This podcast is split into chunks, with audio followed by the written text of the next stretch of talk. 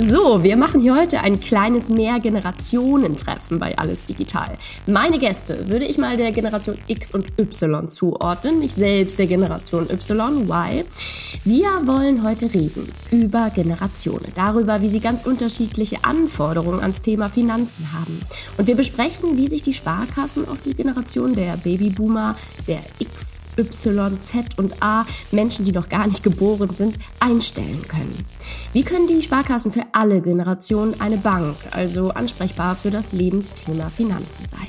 Ich freue mich sehr, dass ich darüber heute mit Generationenforscher Rüdiger Maas und Gabriel Rath, Referent in der Organisationsentwicklung beim Deutschen Sparkassen- und Giroverband, kurz DSGV, reden darf.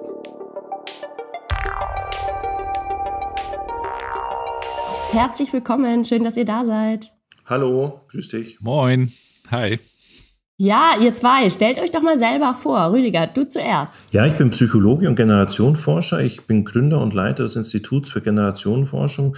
Und seit einigen Jahren ähm, erforschen wir alles zum Thema eben Generationen, aber auch immer wieder die Frage, gibt es die überhaupt und wo macht das Sinn?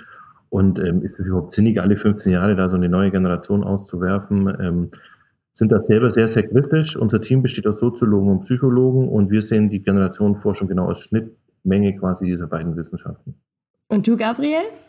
Ja, danke. Ich bin ähm, komme aus der Kommunikation. Ich habe früher in meinen wilden Zwanzigern, wie ich manchmal gerne erzähle, viel Musik gemacht, also im Bereich Rap und Hip Hop und habe dann Social Media Marketing entdeckt. Also wir mussten irgendwie dafür sorgen, dass wir gehört werden oder dass man uns mitbekommt und habe dann darüber den Weg ins äh, Marketing und Social Media Marketing gefunden und dann irgendwann so einen verrückten Schritt gemacht äh, und bin zur Sparkasse gegangen und habe dort also den ganzen großen Bereich Kommunikation gemacht und da ist man dann auch schnell bei Kultur und Transformation und Digitalisierung und bin großer Freund von vernetzter Zusammenarbeit, blogge darüber auch und halte auch Vorträge darüber.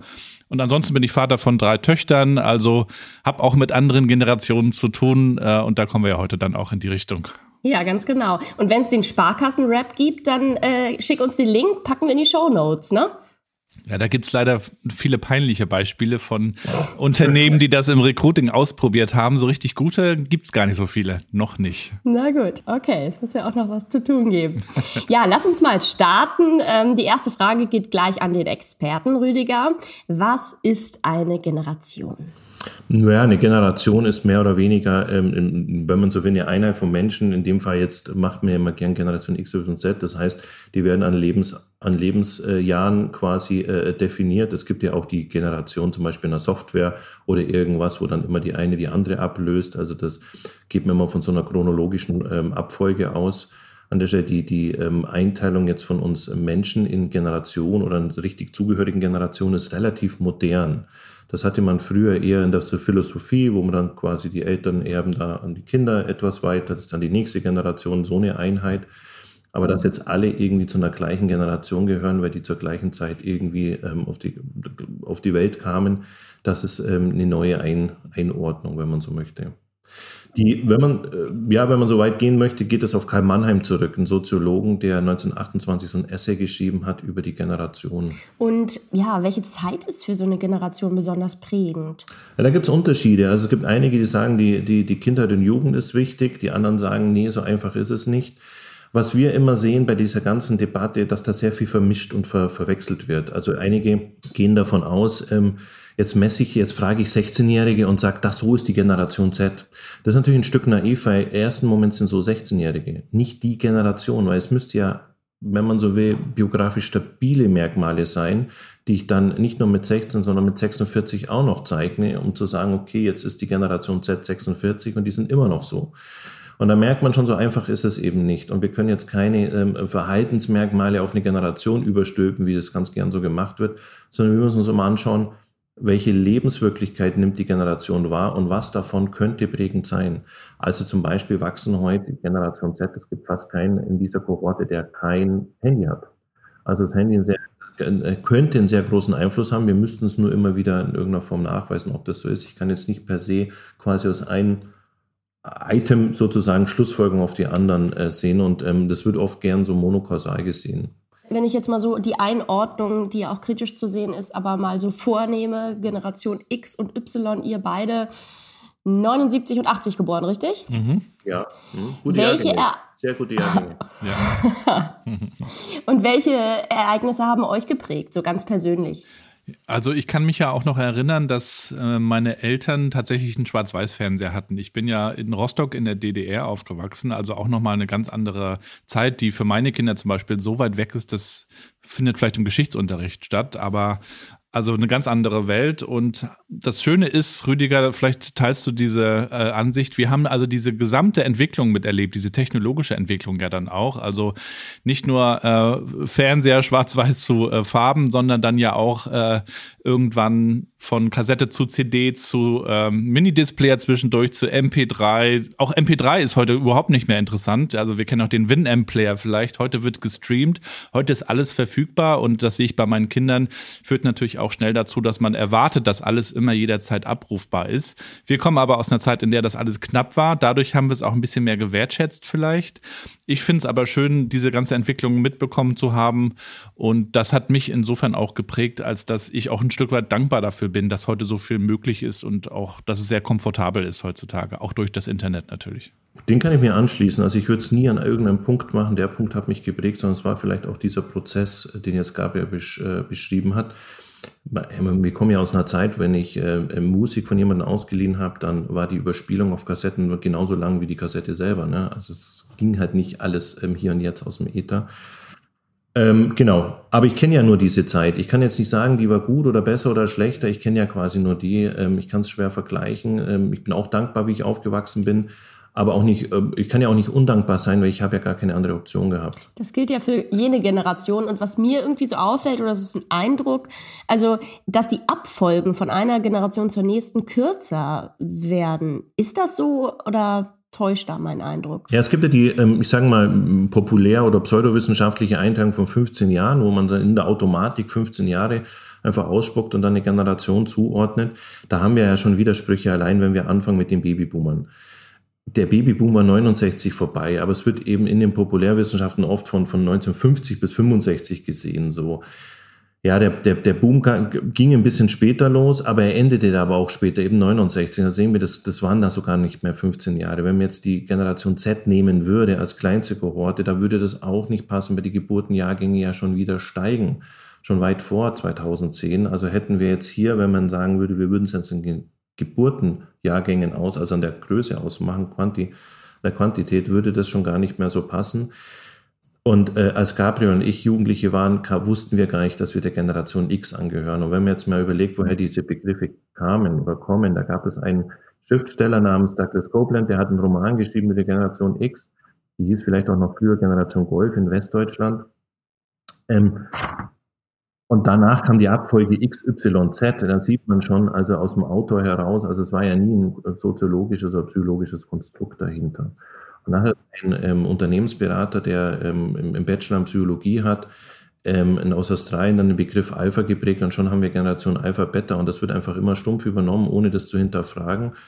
Äh, und jetzt müssen wir ja damit hantieren. Das ist ähnlich, ähm, wenn wir jetzt über ein Einhorn reden. Jeder hat eine Vorstellung, das hat nur ein Horn, es schaut aus wie ein Pferd, aber es gibt's halt so nicht. Und so hantieren wir jetzt mit, den Griffen Generation XYZ, wenn man uns fragt. Wir wissen, was die Leute meinen. Aber wir haben jetzt da kein wissenschaftliches Konstrukt dahinter, wo wir belegen können, dass das genau ab 1995 an dem Tag passiert und die 94er sind es nicht. Aber jetzt hast du schon einige aufgezählt, also äh, Z und jetzt kommt dann A? Nein, äh, ja, Alpha würde man die nennen, ab 2010 geborenen und wir ähm, haben die erste Studie gemacht in der Bundesrepublik, die größte übrigens bis dato weltweit über diese Kohorte, um rauszufinden, ist, gibt es überhaupt eine neue Generation oder ist es äh, läuft das ein Stück so weiter? Und wenn, was ist da prägend? Ich meine, die sind ja noch Kinder, einige theoretisch wären noch gar nicht auf der Welt, sagen dann immer die Kritiker, dann sagen, wir wissen doch gar nicht, wie lang Generation Alpha geht. Diese 15-Jahres-Einteilung ist ja erstmal stumpf und die auch weltweit zu sehen. Also es ist von dem her stumpf. Wir haben in China zum Beispiel eine lange Ein-Kind-Politik. Wir haben in, in, in, in Ruanda ist die Mehrzahl der Menschen sind, äh, gehören der Generation Z an. Bei uns ist es die kleinste Gruppe. Also woran mache ich es denn aus? Ich kann doch nicht sagen, jetzt ab 95 waren weltweit gleiche Bedingungen, die jetzt dafür gesorgt haben, dass ab jetzt eine neue Kohorte aufwächst. Völlig weggeweht von den individuellen Einstellungen. Das hieß ja im Umkehrschluss, wir hätten fünf verschiedene Menschen auf der Welt. Ähm, Genau, das wäre ja immer die, der Umkehrschluss an der Stelle und da muss man einfach ein bisschen ähm, kritischer sein. Nichtsdestotrotz gibt es Unterschiede. Es gibt Generationenunterschiede, es gibt Dinge, die hochgradig spannend sind, sind aber ein bisschen anders, wie es oft gerne im Marketing verwendet wird. Ich sage das mal so ganz vorsichtig. Ja, genau, da wollen wir gleich noch äh, zu kommen. Ich würde gerne erstmal so von dir wissen, ihr untersucht also mit deinem Institut die verschiedenen Alterskohorten, ihr versucht es ja tatsächlich wissenschaftlich mit Hilfe von Fokusgruppen, ne? quantitativer und qualitativer Befragung sowie psychometrischen Messungen. Was sind psychometrische Messungen? Achso, eine psychometrische Messung ist im Endeffekt, dass du jemanden vergleichst, ähm, zum Beispiel du könntest einen Leistungstest machen und da vergleichst du quasi diese Person mit, mit, mit relativ vielen anderen Menschen, sozusagen, wo steht der und ähm, dann könnte man am, am Ende zum Beispiel Prozentrangwerte errechnen. Stellt euch mal die Gaußsche Normalverteilung vor. Körpergröße zum Beispiel normal verteilt. Also wir haben wenig Menschen über 2,10 Meter, wenig Menschen, Erwachsene unter 1,50 Meter und daraus ergibt sich so eine Normalverteilung. Kann man mal schief verteilt sein oder, oder, oder. Und jetzt könnte ich einen Test machen. Ich frage jetzt die Leute ab, zum Beispiel, ähm, wie gut die bestimmte Sachen können, zum Beispiel Kopfrechnen. Und dann könnte man sagen, schau mal, es können innerhalb von einer Minute nur äh, ganz wenig Menschen 30 Aufgaben rechnen. So, und dann könnte ich jetzt Prozentrangwerte machen und sagen, hier, du bist auf Platz 90, das heißt 90 Prozent der Menschen sind dahinter dir, die brauchen mehr Zeit. So könnte, könnte man quasi eine Menge, das ist ein, so eine Art psychometrische Messung. Also man wendet eine Metrik an, sozusagen.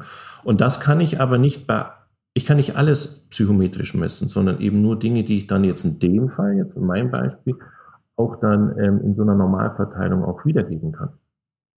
Dinge, die sind jetzt erstmal gar nicht so einfach normal verteilt, die sind erstmal zu subjektiv oder äh, und dann verändern die sich wieder. Das heißt also, wenn ich dann jemanden, ne, der kann mit 16 gut da sein, aber mit 20 nicht mehr und so weiter, und dann sieht man schon die Schwierigkeit.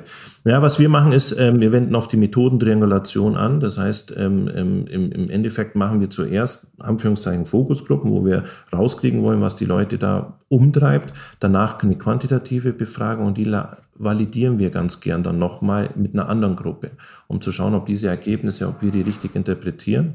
Und dann fragen wir nie eine Generation, sondern immer alle, weil wir wissen wollen, ist das ein gesamtgesellschaftliches Phänomen oder ist es nur ein Phänomen der Jüngeren. Beispiel, es wird ganz gern den Jüngeren zugeschoben, die seien jetzt alle so nachhaltig. Wenn wir jetzt diese Befragung bundesweit machen, kriegen wir raus, nee, wir sind gerade alle gesellschaftlich sehr stark nachhaltig geprägt. Das sind die Älteren wie die Jüngeren. So, wir würden jetzt, wenn wir die Älteren aussparen in so einer Befragung, hätten wir jetzt zum Beispiel keine valide Aussage, weil wir könnten, wir hätten jetzt keinen Referenzpunkt, um zu sagen, sind die nachhaltiger als die anderen, wenn ich die anderen gar nicht befragt habe. Und sowas findet eben ganz, ganz, ganz gern statt. Und da sehen wir uns halt ein bisschen so als, als, ähm, ja, als Gegenspieler zu sagen, nee, also wenn, dann mach sauber oder lass es sein, weil das verwirrt dann am Ende nur oder es, es ja, es verstärkt Stereotypen und das findet gerade sehr stark statt. Ja, und gerade die Vorurteile über die Generation. Gabriel, du hast es angesprochen, drei Töchter. Also ich glaube, aus allen Generationen, äh, da gibt es einige Vorurteile. Aber bevor wir dahin kommen wollen, würde ich gerne, wenn es wissenschaftlich vertretbar ist, Rediger, dass du einmal zu jeder Generation so eine Überschrift, also wie würdest du die kennzeichnen, das, was du aus deiner wissenschaftlichen Arbeit an Erkenntnissen gewonnen hast? Ja, wir teilen die Kohorten ein in zum Beispiel, es sind sehr viele Menschen gleichzeitig da gewesen und sehr wenig. Also wenn man jetzt die Kohorte der Babyboomer nimmt, dann waren wenig Institutionen da und es kamen plötzlich ganz viele. Das heißt, überfüllte Klassenzimmer, NC-Fächer waren neu, es gab Ausbildungsplätze, wo ich keinen Platz bekommen habe. Und das hat mich geprägt im Sinne von, wie kam ich eigentlich in die Arbeit? Ich war viel devoter, ich habe so erstmal zu allem Jahr einen Arm gesagt, um innerhalb der Arbeit, also ich muss den Arbeitsplatz kommen, den zu sichern und da Karriere zu machen ähm, versus eben diese eine sehr junge oder eine sehr kleine Kohorte, wo es eben schon sehr viele Institutionen gibt. Es gibt schon die ganzen Arbeitsplätze, es gibt schon Ausbildungen, sie sind einfach, manche sind ja jetzt leer und ich kann es mir einfach aussuchen. Das heißt, ich trete ganz anders ein in den Arbeitsmarkt und deswegen habe ich auch eine andere Vorstellung von Arbeit. So muss man sich das kurz so vorstellen. Oder bezogen auf die Digitalisierung gibt es eben Menschen, die in einem Erwachsenenalter damit in Berührung kamen. Also wir Facebook, gab, wenn ich Facebook kennengelernt haben, haben wir Freunde, die wir kennen, dort ge getroffen. Das heißt, es war immer ein, ein digitales Medium und analoge Bekanntschaften aufrechtzuerhalten, die wir aber schon kannten. Wenn die Jüngere quasi innerhalb der digitalen Welt digitale Freunde kennen und gar nicht anstreben, quasi jetzt unbedingt die auch in der analogen Welt kennenzulernen, wir mussten noch warten bis 20.15 Uhr, bis ein Film kam. Heute kann ich eine ganze Serie binge-watchen, wann immer ich will. Und das sind einfach Unterschiede und die untersuchen wir. Und jetzt können wir da einteilen, okay, die analog geprägten und die digital geprägten. Jetzt haben wir aber wieder andere Altersspannen. Und so müsste man das immer wieder neu definieren. Und da sieht man schon, so steif mit den 15 Jahren ist eigentlich eine unterkomplexe Darstellung von etwas, was hochgradig spannend ist, aber auch komplex. Und sie sind ja trotzdem gerade in der Gesellschaft sehr, sehr fest verankert, die Vorurteile. Ähm, viele, meistens ja gegenüber der Generation, der wir selbst nicht angehören. Was sind, Gabriel, so für dich die gängigsten Vorurteile, die du gern mal widerlegen würdest?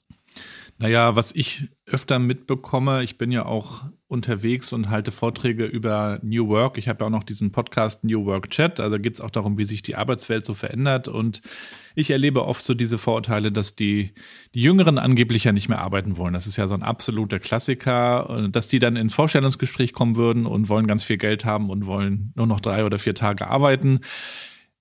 Also Rüdiger, du kannst ja mal sagen, wo das herkommt. Du kannst das bestimmt ein bisschen äh, wissenschaftlich bewerten, aber das ist etwas, was ich sehr, sehr oft höre, aber gar nicht so erlebe. Ich erlebe eigentlich viel mehr, dass dass junge Leute natürlich auch aufgrund dieser unendlichen Optionen sich genau überlegen, was sie denn machen wollen. Und wahrscheinlich führt das auch zu einer gewissen Überforderung. Also als ich damals äh, in der Rolle war, äh, in der Schule mir zu überlegen, was ich machen will. Da ist man zum Berufsinformationszentrum gegangen und hat da so einen Fragebogen ausgefüllt. An so einem äh, Monitor, fünf mal fünf Meter äh, war der breit das ich auch und tief. Ja, und dann kam so ein Ausdruck raus mit mit äh, seltsamen Berufen, die ich mir nicht vorstellen konnte. So und heute gibt es so eine unendliche Vielzahl an Möglichkeiten. Ich kann nicht nur die verschiedensten Berufe machen, ich kann sie zu Hause machen, hybrid in einer Firma, ich kann für eine Firma im Ausland arbeiten, ich kann Teilzeit. So unendliche Optionen. Das führt natürlich auch dazu, dass sie auch die Jüngeren sich wahrscheinlich überlegen, was wollen sie denn machen und nicht alles so gegeben hinnehmen. Das wird vielleicht manchmal auch ein bisschen missverstanden von den Älteren, die das einfach so hingenommen haben, ein Stück weit. Und ich hatte mal meinen Opa zu Gast bei mir im Podcast, da war er 89, jetzt ist er gerade 91 geworden und ähm, der hat so ein bisschen seine Story erzählt, womit man auch so ein bisschen die Entwicklung der Arbeitswelt parallel verbinden konnte und der ist in einem Dorf aufgewachsen, da, da ist er einfach hingegangen und hat gesagt, wo gibt's hier einen Job? Es gab, ich glaube, eine Tischlerei und dann hat er da gearbeitet. Da stellte sich überhaupt nicht die Frage. Und heute ist es halt das, Ex das genau äh, extreme Gegenteil. Das vielleicht mal so eine Geschichte, die mir immer wieder begegnet. Rüdiger, wie erlebst du das? Ähm, ja, ja, wir haben solche äh, Entwicklungen, was du hast äh, beschrieben hast, immer noch in anderen Ländern. Da, die tun sich dann hier so schwer, weil wir dann eine Berufsanerkennung und das Gleiche brauchen. Bei uns ist es so, es ist nicht mehr möglich, dass ich in einem Dorf zum Schreiner gehe. Die Option gibt es nicht mehr. Also gar nicht mehr vergleichbar. Also es ist in der Tat, ähm, haben wir hier verschiedene Ebenen. Ältere Menschen sehen das tatsächlich, die sehen äh, äh, Junge, die sie als faul einschätzen und so weiter, das nehmen die wahr, aber wie Gabriel richtig sagt, das sind sie nicht. Äh, per se. Also ich versuche es mal aufzudröseln. Wir haben mit E&Y, wir nennen diese Studie Finanzkompass, zusammen über 4000 Menschen der Bundesrepublik befragt über das Thema, äh, wie findest du die Jungen? Sind die handysüchtig, äh, arbeitsarm und leistungsarm, schwach und faul in Anführungszeichen? Und interessanterweise haben bei diesen 4000 ähm, Befragten, die war repräsentativ von 16 bis 84, knapp, neun, also knapp über 90 Prozent gesagt, ja, dem ist so, beziehungsweise nicht widersprochen. Es waren quasi nur 8, 92 Prozent, die gesagt haben, nein, ähm, das stimmt überhaupt nicht. Das ist erstmal spannend, weil wir in der Bundesrepublik ganz wenig Themen haben, wo wir uns so extrem einig sind. Wir haben sonst Befürworter und Gegner, eine sehr geringe Ambiguitätstoleranz, aber wir haben immer so eine, ne, äh, nie, nie, nie so eine hohe Zustimmung. Das Spannende ist, dass die Jüngeren das auch so gesehen haben. Etwa 24 Prozent haben nur dem widersprochen. Und jetzt kommt das ganz Interessante, damit ihr mal das so einschätzen könnt, wenn ihr solche Umfragen oder so Trendumfragen hört. Wir haben gar nicht vorgegeben, ab wann man eigentlich fleißig ist. Das heißt, das war nie von vornherein nie objektivierbar. Also der eine versteht unter fleißig sein, effizient zu arbeiten, der andere 40 Stunden, der andere nie krank zu sein, was auch immer. Ähm, aber wann ist man denn faul, wenn wir mal ehrlich sind? Also höre ich das permanent und ich übernehme das, dass die Alten anscheinend so viel gearbeitet haben, die müssen es nur jetzt nicht mehr. Und das ist ja immer ganz spannend. Ich kann ja immer sagen, wie schlimm das war. Und jetzt ist was ganz Interessantes. Wir haben nämlich dann äh, innerhalb dieser Umfrage auch eine Validierungsstudie inne gehabt und gesagt, was sind denn die Attribute, was ist denn für dich wichtig in der Arbeit, auf was achtest du? Und siehe da, es gab keine Unterschiede zwischen den Generationen. Alle finden ehrgeizig, gleich wichtig, angenehmes Arbeitsklima und so weiter. Und jetzt müssen wir uns Folgendes vorstellen. Ein angenehmes Arbeitsklima war für den Opa von Gabriel nie in irgendeiner Form erstrebenswert innerhalb der Arbeit. Arbeit hatte in originär ganz andere Thematik und zwar er sollte Geld verdienen und war aufgeräumt, in Anführungszeichen. Dass wir angenehmes Arbeitsklima haben und es muss Spaß machen und eine hohe Arbeitszufriedenheit sind ja neue Konzepte. Und die sind aber jetzt da und die wollen jetzt alle haben in der Arbeit. Jetzt kommen die Jüngeren und kennen das gar nicht anders, als dieses Konzept auch haben zu wollen, weil es einfach Standard ist, weil es einfach Teil, State of the Art ist. Und jetzt muss man sich das so vorstellen, wenn du in der Bundeswehr warst als Beispiel, dann hattest du dann zwei Monate Grundausbildung und acht Monate danach hast du eigentlich nichts gemacht. Ich sage es mal so überspitzt in der Wehrpflicht. Und jetzt stell dir einfach mal vor, jetzt würde diese, diese Grundausbildung wegfallen und ich würde jetzt sofort Leute einstellen, eben mit diesen zehn Monaten nichts machen. Da würden sofort die Leute, die die Grundausbildung gemacht haben, sagen, das ist aber nicht okay. Mir steht es jetzt zu, weniger zu machen, aber dir doch noch nicht. Du hast ja noch gar nicht diese Grundausbildung gemacht. Während der Jüngere sagt, ich kenne ja gar keine andere Welt außer die und das ist doch die gleiche, die ihr habt. Was soll denn dieser Vorwurf? Ich kann das nicht einordnen. So, und jetzt kommt genau das, wo wir unterschiedlich auf die Dinge blicken. Wir haben sowas wie eine Inkommensurabilität, eine Nichtübersetzbarkeit. Und jetzt ist es so, dass tatsächlich entweder beide Recht oder beide Unrecht haben. In dem Fall, wenn sie sagen, die Jüngeren sind faul. Weil es kommt noch eine dritte Komponente hinzu. Dadurch, dass wir so wenige Jüngere haben, also wir haben ja diesen soziodemografischen Wandel, kriege ich halt auch weniger Bewerbungen. Früher hatte ich vielleicht 100 Bewerbungen gekriegt, da sind Leute mit sieben Rechtschreibfehler oder die einfach nicht passen, sofort ausgesiebt worden. Die habe ich gar nicht wahrgenommen. Heute kriege ich vielleicht nur drei Bewerbungen. Warum? Weil ich meinen Bewerbungsprozess einfach nicht angepasst habe und nicht mehr zeitgemäß gemacht habe. Jetzt kriege ich die, die ich vorher auch hatte, die habe ich nur nicht wahrgenommen und das sind aber jetzt die einzigen, die ich habe. Und jetzt habe ich halt jemanden mit sieben oder acht Rechtschreibfehler. Jetzt lade ich den zu mir ein. Jetzt kommt halt auch jemand, der 7 oder 8 Rechtschreibfehler schreibt. Das heißt also, ich lade ja genauso einen ein und wundere mich, und jetzt darf ich aber nicht im Umkehrschluss pauschalieren, die ganzen Jungen sind alle jetzt faul oder können nicht mehr lesen oder schreiben, sondern nee, du hast ja halt jetzt jemanden so eingeladen, der nicht lesen und schreiben kann. Also darfst du dich nicht wundern. Das heißt also, sind wir wieder bei uns. Wir müssten uns hinterfragen, wie können wir den Prozess optimieren, an welcher Stelle setzen wir an, um dann die Qualität zu haben, die wir brauchen. Und wenn wir von unserem Qualitätsbewusstsein das Stück abrücken, dann kriegen wir halt auch solche Leute. Das Ganze ist eben nie losgelöst. Aber ganz spannender Aspekt. Ich hatte ein Interview mit dir gelesen, wo du ja eigentlich deine ursprüngliche Idee, ich kriege Praktikanten oder ich kriege hier die jungen Menschen in mein Institut und wundere mich. Ne, und hast dann die junge Generation nochmal neu untersucht. Hast du denn deinen Bewerbungsprozess umgestellt? Hast du dich angepasst? Auch wir kriegen manchmal genau solche. Also ich kann die Unternehmer alle nachvollziehen. Ich kann nachvollziehen, wenn da jemand sagt, was ist mit denen los und so weiter. Weil ähm, wenn das N halt gleich 10 oder, oder 8 ist, dann, dann habe ich so einen Blick. Wir schauen, wir fragen deswegen immer so, so viele. Also wir schätzen ungefähr, dass es da 15 bis 20 Prozent wirklich sehr motivierte Junge gibt, aber an die muss ich erstmal kommen. Und da fängt der Bewerbungsprozess schon in der Uni an, der fängt schon dort an und die, die sind dann schon aufstehen, die wissen schon genau, was die wollen, die geben sich gar nicht mehr so diesen Film.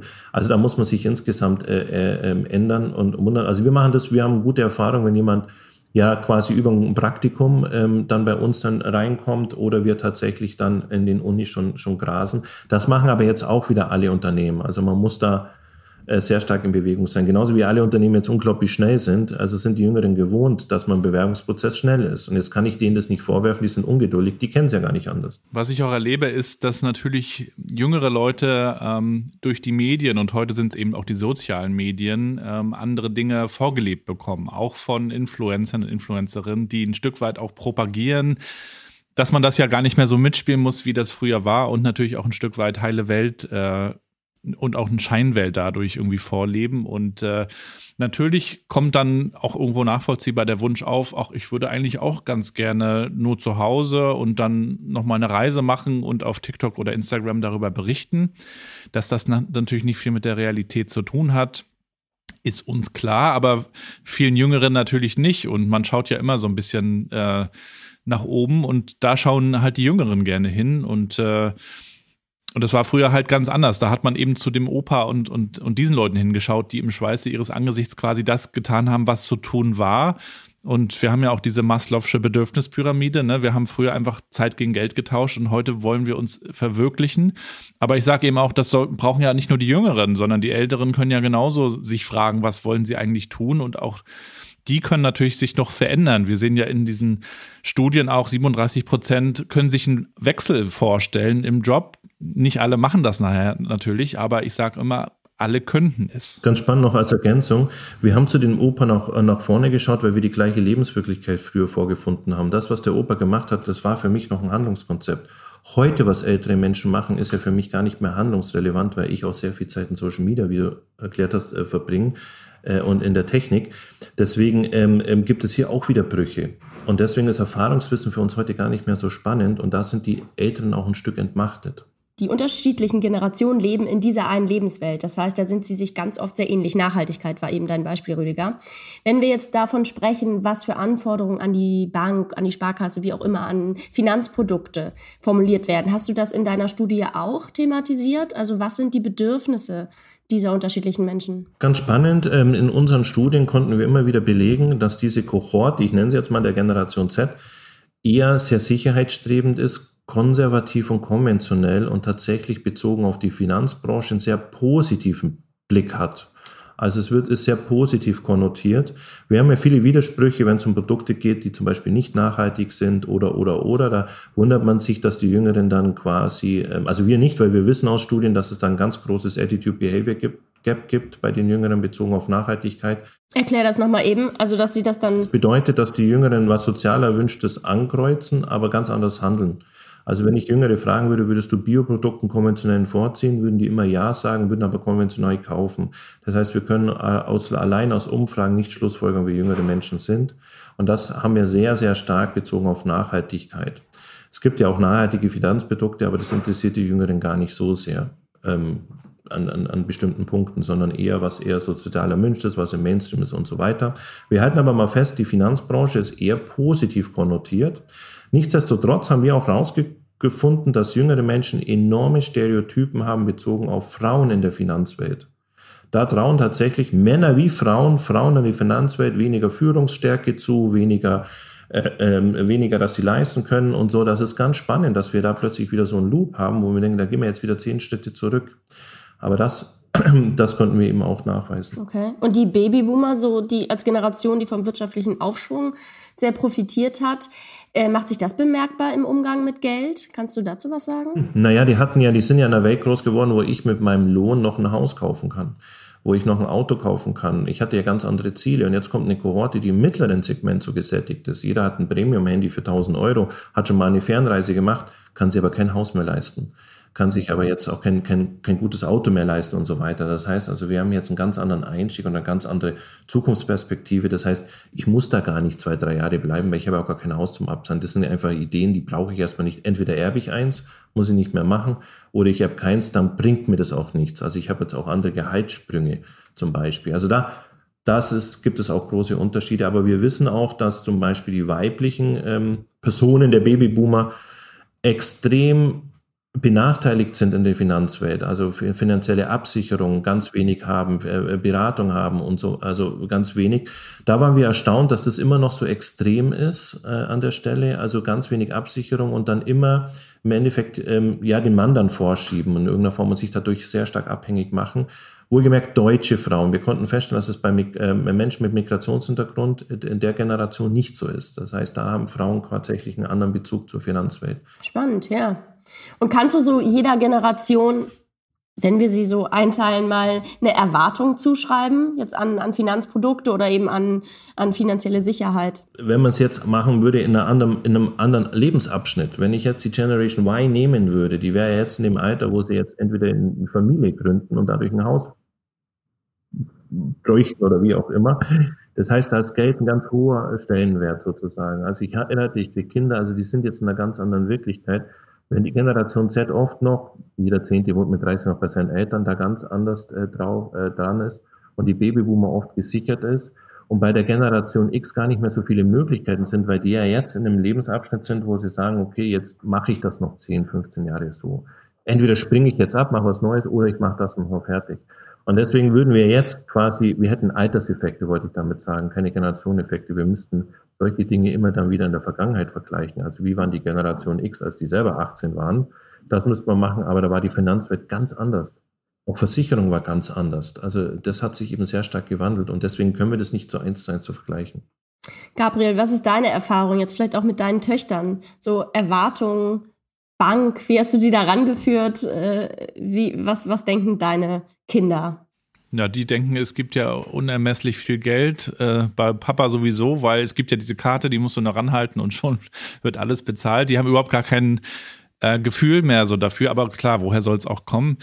Ja, ich habe ja nun einmal bei einer Bank bei der Ostseesparkasse Rostock gearbeitet, jetzt beim Verband, beim DSGV, der sich ja auch um die ganze Sparkassenfinanzgruppe am Ende kümmert. Und was ich also erlebe, ist, dass sich die, die Sparkasse, aber auch die gesamte Bankenwelt viel mh, hm, heterogener aufstellen muss, also auch in der Außenkommunikation, in, im Vertrieb, in, in allem. Früher hat man einfach so die große Marke rausgepustet, auch über TV-Werbung, so, das ist jetzt Sparkasse, wenn es um mehr als Geld geht und so weiter und so fort. Und dann war das so. Und heute musst du viel, viel mehr in diese Zielgruppen gehen. Du musst halt schauen, wo erreichst du die Jungen. Da musst du dich mit TikTok beschäftigen. Da ist die Sparkasse tatsächlich auch auf TikTok mittlerweile präsent und arbeitet mit Influencern zusammen.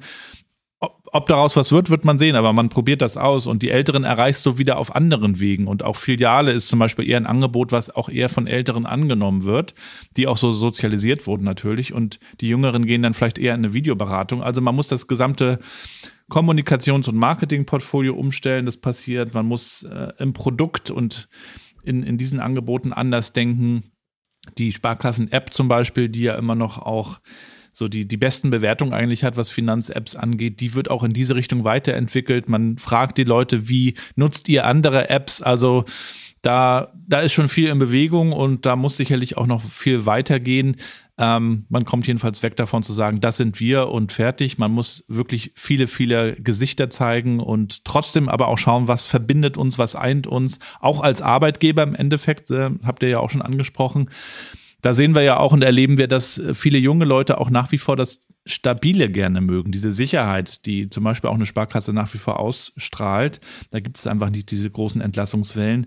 Das kommt nach wie vor gut an, aber es muss natürlich eine Entwicklung geben und das ist eine große Herausforderung natürlich auch für so einen großen Apparat. Absolut, Rüdiger. Also auf die Bedürfnisse der unterschiedlichen Menschen, nennen wir es jetzt mal nicht, ne? Generation einstellen. Wichtiges Thema, ne? Und es ist ja klar, dass der Babyboomer weniger auf TikTok ist und der Zettler weniger auf Facebook. Also genau, wir haben ja jetzt diese unglaublichen Möglichkeiten und man muss mal auch denken, aber was oft passiert ist, dass man, man spiegelt einfach Facebook-Bilder dann auf Instagram oder wie auch immer und, und, und berücksichtigt das eben nicht. Naja, und da bleibt man ein bisschen auf der Strecke. Also man muss da schon genauer äh, zugehen. Also es gibt eben ganz, ganz viele Möglichkeiten. Aber das Problem ist, dass diese Möglichkeiten auch sehr schnell gesättigt sind. Podcasts gibt es millionenfach. Ähm, auf TikTok 20 Sekunden Videos. Also da muss ich ja erstmal die War of Attention schaffen, da durchzukommen. Das ist halt die andere Seite der Medaille. Also es gibt Möglichkeiten, aber da muss man schon auch ziemlich gut sein.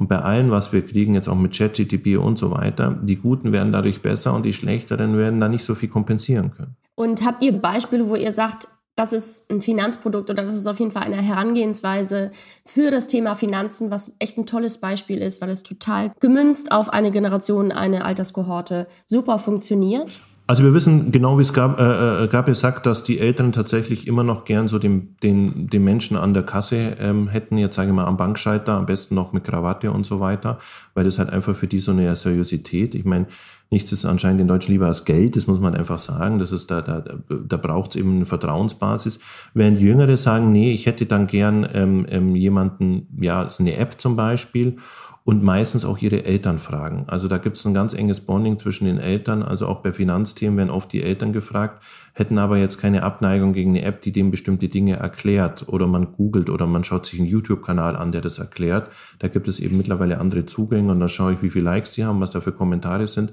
Das ist für mich so ein Thema, was Vertrauen schürt, in Anführungszeichen. Also da ist, sind ganz andere Standards. Ähm, das, das muss man halt so äh, mit berücksichtigen. Ja. Gabriel, du hast ja gerade schon viel gesagt, was, was schon passiert.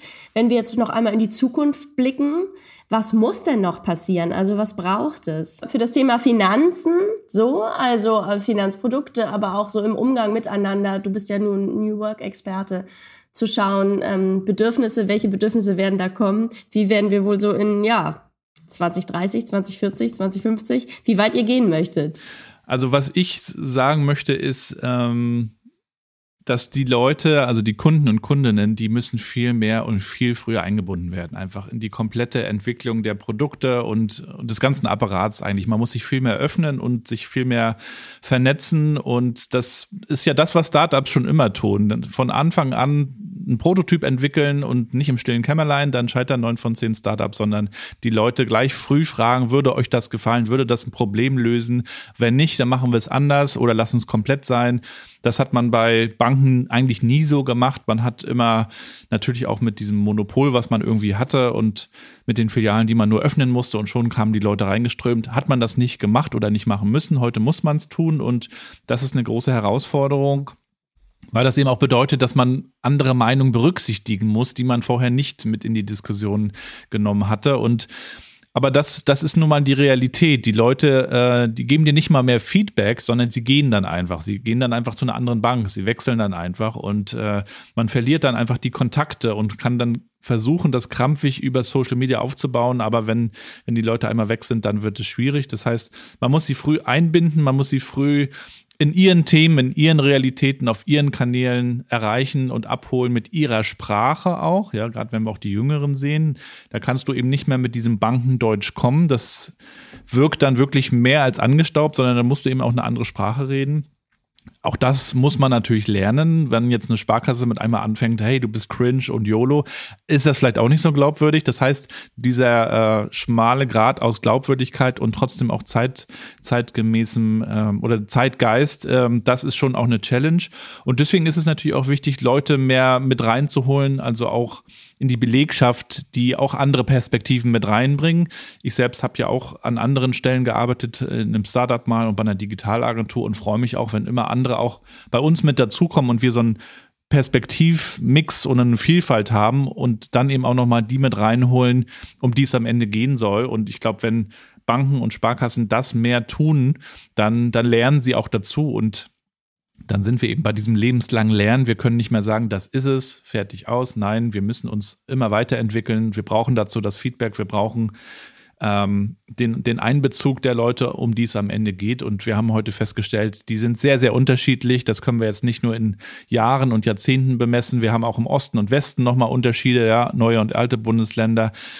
Also das muss man alles berücksichtigen. Es wird nicht einfacher, aber es ist trotzdem eine spannende Zeit. Ich bin ja Optimist und äh, freue mich, dass wir so wie heute auch darüber diskutieren, was wir machen können. Danke, Gabriel. Ja, Rüdiger, vielleicht du noch mit drei Tipps für die nächsten 30 Jahre. Wir werden immer noch äh, Leute in Deutschland haben, die das physische Geld brauchen, die das zum, ne, die dann selber da irgendwie das Ganze noch ähm, ja, haptisch wahrnehmen wollen. Und wir werden bei der nächsten, wenn wir jetzt auf die Generation Alpha schauen, wird es vielleicht völlig normal sein, dass ich mir einen Chip implantieren lasse, wo einfach die ganzen Daten drauf sind, auch Bank- und Gelddaten, was völlig normal ist, weil man den Kassenauto, den Bankautomat einfach als nicht mehr zeitgemäß sieht, weil da kriege ich dann wieder physisches Geld.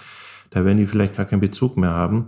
Es wird auch so sein, dass sich viele dann ähm, zwar meinen Instagram-Account toll finden, aber dennoch zu einer anderen Bank gehen. Auch das ist ja nicht immer äh, gleichzusetzen. Das heißt, ich kann den Sparkassen ähm, äh, toll finden, aber dann gehe ich dennoch zur Volksbank, weil ich da halt einfach immer schon bin oder aus Bequemlichkeit, das sind meine Eltern, dem vertraue ich und so weiter. Diese Mechanismen werden wir nach wie vor haben. Vor allem eben äh, bei dem Bezug Geld oder eben wie ich da eben aufgewachsen bin. Aber es wird tatsächlich ein Stück diverser weltweit. Aber wenn man mal im Ausland schaut, in vielen afrikanischen Ländern zahlen die eigentlich nur noch mit dem Handy. Die nennen das äh, ähm, Momo, also Mobile Money. Und das ist völlig normal, egal was ich für ein Handy habe. Ich, ich lade mir dann eine Nummer runter und zahle damit. Die haben da gar kein physisches Geld mehr äh, an der Stelle. Ähm, überspringen da auch manchmal solche Dinge. In, in vielen anderen Ländern zahlt man eigentlich auch nur noch mit dem Handy. Das wird zu uns auch rüberschwappen. Ähm, wir, wir sind aber immer ein, ein Stück, finde ich, manchen Dingen auch ein bisschen langsamer. Aber es ist halt so, dass Leute das halt brauchen, noch dieses Anfangen. Wenn ich das jetzt 50, 60 Jahre gemacht habe, dann ist es für mich auch ganz schwer, das eben anders äh, zu machen, jedenfalls in unserer Kulturkreis. Also es wird auch weltweit komplexer, wollte ich damit sagen. Ja, wir müssen ja nur nach Dänemark rüberfahren aus Rostock mit der Fähre, geht das schnell in zwei Stunden und schon brauche ich kein Bargeld mehr. Wir waren jetzt mit der Familie dort im Urlaub und ich hatte auch keins dabei. Nur eine Stelle gab es eine Eisdiele, die angeblich beste Dänemarks, äh, die hat uns dann fünf große Eisbecher überreicht und wollte Bargeld haben, aber die haben dann zum Glück Euro akzeptiert. So, dann kommst du zurück nach Deutschland und es sieht hier wie bekanntlich äh, ganz, ganz anders aus. Und ja, da frage ich mich auch manchmal, was können wir da noch tun? Das Thema lebenslanges Lernen. Ich habe hier viel gelernt mit euch beiden. Herzlichen Dank für dieses Gespräch. Sehr, sehr gerne. Sehr gerne. To be uh, continued. genau. Wenn Sie neugierig geworden sind, abonnieren Sie uns doch und sind wieder dabei, wenn es heißt Alles Digital. Mein Name ist Sally Wilkins. Ich sage danke fürs Zuhören und bis bald.